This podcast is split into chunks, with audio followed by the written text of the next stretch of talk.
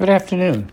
My name is Leo Tabak, owner and operator of the Golf Performance Academy at the Hyatt Hills Golf Learning Center. I'm here to introduce a different perspective through this podcast on the game of golf. You have 40 seconds. We have 40 seconds to execute a golf shot after we have analyzed different areas. You have 2,800 seconds to score 70 or better.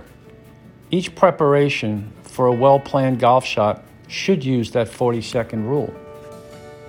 40 seconds is all the time we need to prepare for any golf shot.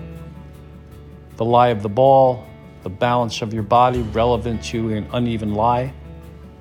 What type of ball flight is relative to the balance of your body at that uneven lie? The distance to carry, the ball to the front, middle, or back of the green. We then rehearse our golf swings with our own personality, balance, and rhythm that fits that golf shot. Yes, all of this is accomplished in that 40 second time frame.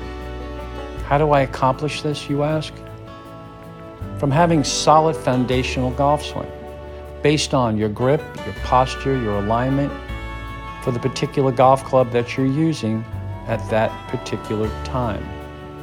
One that maintains a rotary motion, a rotational motion on the inside of that target line. One that delivers the shaft before the club head on the shape of that shaft in hand. One that compresses the golf ball into the face of the club, then the earth with the fairway shot. One that compresses the ball into the face of the driver with an ascending blow. That's the way those clubs are designed. The above are principles for solid golf ball striking that will allow the players to reach their playing potential. Once the golf ball striking is information has been achieved and you're comfortable, we're ready to start on our golf journey. The golfing journey that we spoke of relates to desire and belief in yourself, often called the mental game.